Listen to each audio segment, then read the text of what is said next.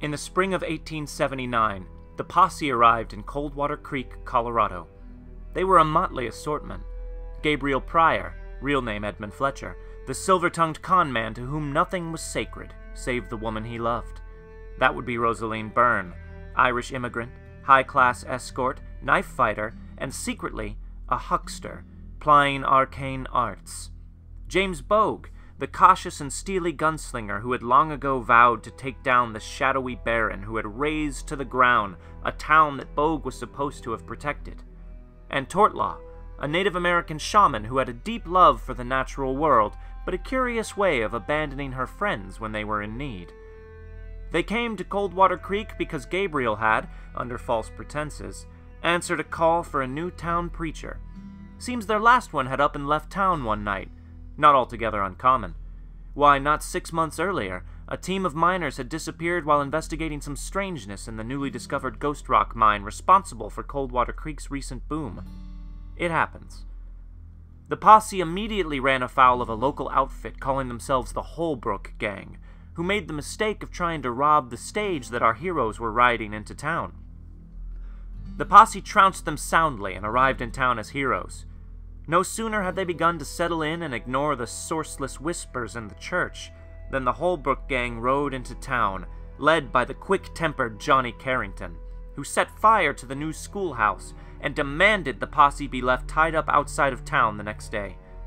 A stray bullet from the outlaws struck a man in the crowd, who ran off behind a building and seemingly exploded. There was no time to look into that, though, as the town's marshal began calling for the posse's heads. Gabriel's silver tongue was able to sway the townsfolk to his side, much to Marshal Hurles's chagrin, and the posse followed the Holbrook gang and caught them unawares during the night, capturing Johnny and bringing him back to face justice. So it was that the posse got off to a great start with most of the people of Coldwater Creek, and a rocky start with some others.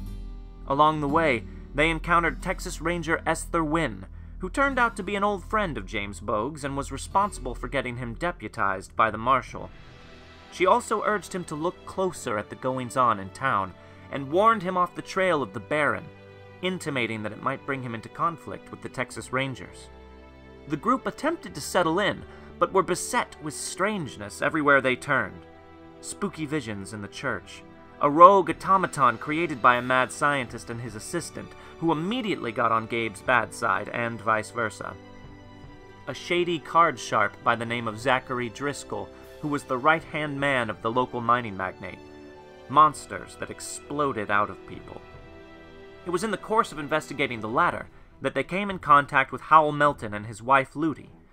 Ludi had actually seen something explode out of that unfortunate man from the night the Holbrook gang demanded blood, and Howell journeyed with the posse for a short time to help them get to the bottom of things, though he thought it all hogwash, to be honest. And all the while, Rosaline and Gabriel worked their con on the town. The false preacher even ran church services, and his words seemed to have a curiously strong effect on the townsfolk. James continued to sniff out leads as to the whereabouts of the Baron, and Tortlaw, well, she was around as well. And just when it seemed things had quieted a bit, Johnny Carrington was explosively freed from jail, and the Texas Ranger was grievously wounded during her pursuit of the criminals.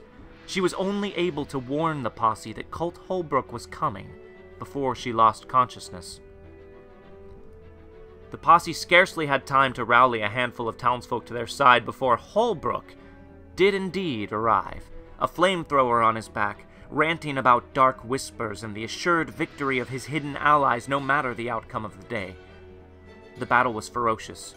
Buildings were burned, good people were killed, and also the entirety of the elderly Bullet Gang. But in the end, Johnny Carrington got a blow dart through the eye, and Colt Holbrook had his throat cut. The posse had saved Coldwater Creek. Or so it seemed. The summer months passed and lulled them into complacency, but all was not well. A secretive group calling themselves the Scions of Athena had taken to posting unsettling flyers on the church. James's ranging was taking him further afield, but still he had found no sign of his quarry. Rosaline was having nightmares and seeing strange things in the dark of the night and Gabe decided to test his powers of persuasion over his flock, and discovered he may have accidentally been compelling his friends to do things against their will. There were also strange rumors that were floating through the town.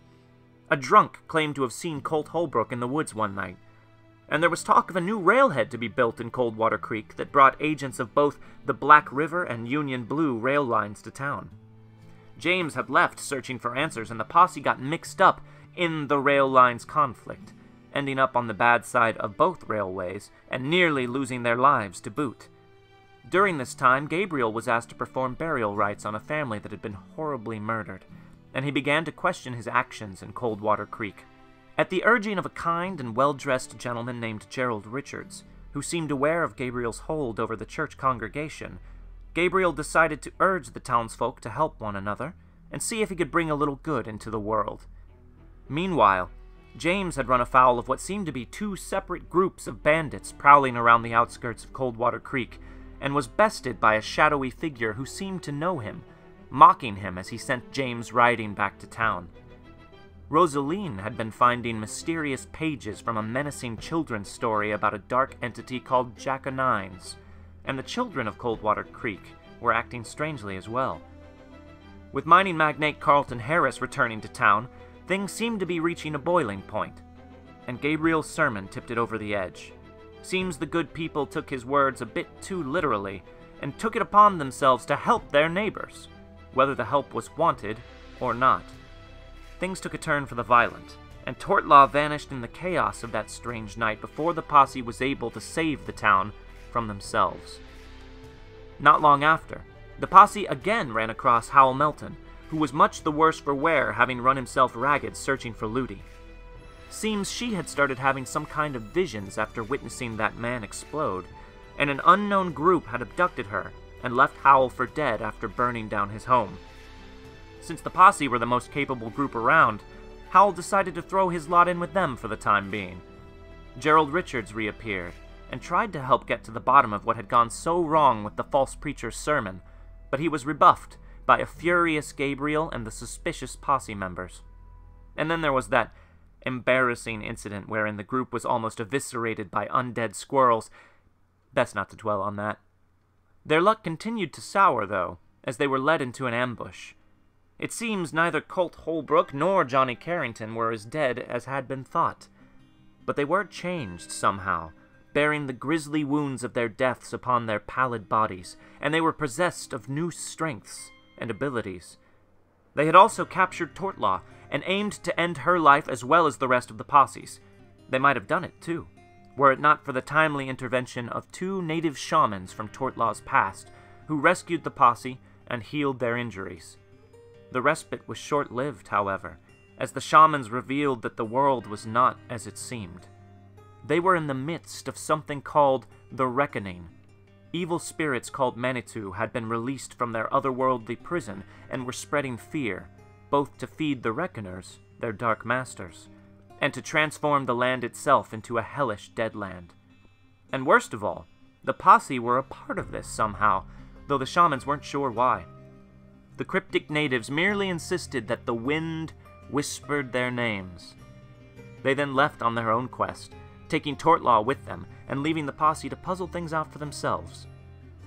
A dark tide was rising against the group. Jack O'Nines, the malevolent spirit who had been haunting Rosaline, finally confronted the posse, but they were able to defeat him and save the town's children.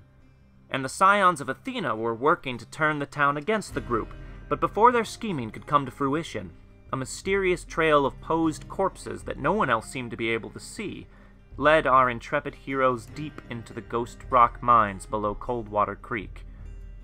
Some twisted power trapped them there and began to chisel away at their sanity, and they finally came face to face with their tormentor, Gerald Richards. Or at least, that's what he called himself. But his pleasant and well dressed visage was merely a mask. This was chaos eldest brother of the Reckoners, who had been trapped long ago beneath the ground of what was now Coldwater Creek, and who was a touch miffed that his siblings had begun the reckoning without him. Chaos proved to be a being of unimaginable power, but he didn't seem to want to kill the posse. In fact, he offered them a deal persuasive power for Gabriel, magical knowledge for Rosaline, the name and location of the Baron for James, and the whereabouts of Howell's wife Ludi. All of this he would give to them in exchange for Gabriel becoming the servitor of chaos and the posse going forth and acting in his name. If they didn't agree to his terms, he promised to kill them and raze the town to the ground. Seeing no other choice, the group was about to accept his offer, foolishly and predictably believing themselves to be a match for Chaos and planning to turn against him at the earliest opportunity, when Gabriel was unexpectedly chosen, called into the service of a seemingly benevolent higher power. This allowed the posse to escape the mine, but Chaos proved a man of his word, as he forced the inhabitants of the town to turn on each other, killing and maiming and tearing, feeding off their delicious fear even as he used them as a mouthpiece to swear to the posse that he would find them. He would follow them. He would kill them. And so they fled on the airship of a traveling salesman, watching from above as the town of Coldwater Creek was swallowed by the earth and consumed by fire and madness. And now they're in Denver. Have been for a month or so. I expected them to be smarter than this, and I must admit, I was surprised to discover that they had stayed so near. Perhaps they didn't learn as much from our little encounter as I thought. Or maybe they're just idiots. In any case, I know exactly where they are, and my machinations are only beginning. And you, mm-hmm. sitting there, listening to this, might be tempted to warn them but you can't. You're too far removed, by time and by dimension, to warn them of the fate that awaits them. You can only watch, and hope, and wish them luck. They're going to need it.